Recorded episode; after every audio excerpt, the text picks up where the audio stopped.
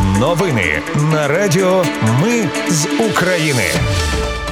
Вітаю, це Радіо Ми з України. Мене звуть Анастасія Вихор і Ви слухаєте головні новини п'ятниці 20 жовтня. Окупанти знову вдарили по золотій балці. Сили спеціальних операцій розповіли про знищення російської техніки на Авдіївському напрямку. Комісія ООН представила новий звіт про порушення прав людини та воєнні злочини в Україні. А уряд скасував перепис населення у 2023 році. Про все це та більше за мить у новинах на Радіо Ми з України. Окупанти знову вдарили по золотій балці. Повідомили в Херсонській обласній військовій адміністрації. Зафіксовано три прильоти. Пошкоджено покрівлю та вікна у приватних будинках. На щастя, без жертв. Сили спеціальних операцій показали кадри знищення російської техніки на Авдіївському напрямку. Українські бійці зупинили чотири БТРи та два танки і знищили кілька десятків окупантів. На цьому напрямку почалась нова хвиля штурмів за натиском не менш потужна ніж 10-11 жовтня. Голова Авдіївської міської військової адміністрації Віталій Барабаш казав в ефірі телемарафону, що ворог штурмує позиції від вчорашньої ночі. Ситуація важка і складна, але українські військові стримують натиск. Удар по аеродромах окупованих Бердянська та Луганська ймовірно змусить Росію перемістити свої оперативні бази і вузли управління далі від лінії фронту, що збільшить навантаження на логістичні ланцюги. Про це припускають в британській розвідці. Там додали, що втрата техніки в разі підтвердження створить додатковий тиск на російських пілотів і літаки.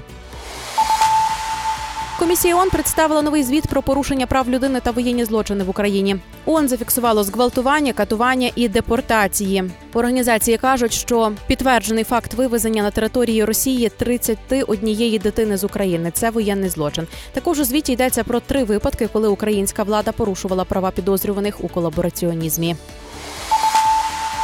Ще одну справу щодо митрополита Української православної церкви Московського патріархату Павла передали до суду за порушення рівноправності громадян і виправдовування агресії Росії. Йому загрожує 8 років в'язниці з конфіскацією майна. За даними слідства, Павло неодноразово публічно заперечував існування України як суверенної держави. А напад Росії називав громадянським конфліктом, який триває з 2014 року. Німеччина передала Україні чергову партію військової допомоги в пакеті три зенітні установки гепард, 20 безпілотних комплексів розвідки, 20 легких розвідувальних безпілотників Вектор, мостоукладач Бібер, три тягачі і три напівпричепи та 13 машин для охорони кордону. А ще понад 3 тисячі артилерійських димових снарядів.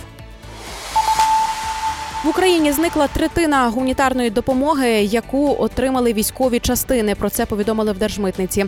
Митники вже направили 387 повідомлень про протиправне діяння.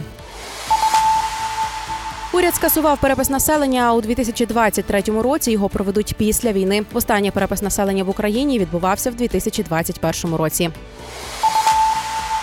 Відтепер у дії можна знайти найближчий пункт незламності, прокласти маршрут і подивитися графік роботи. Про це повідомив очільник Мінцифри Федоров. Користуватися сервісом можна офлайн.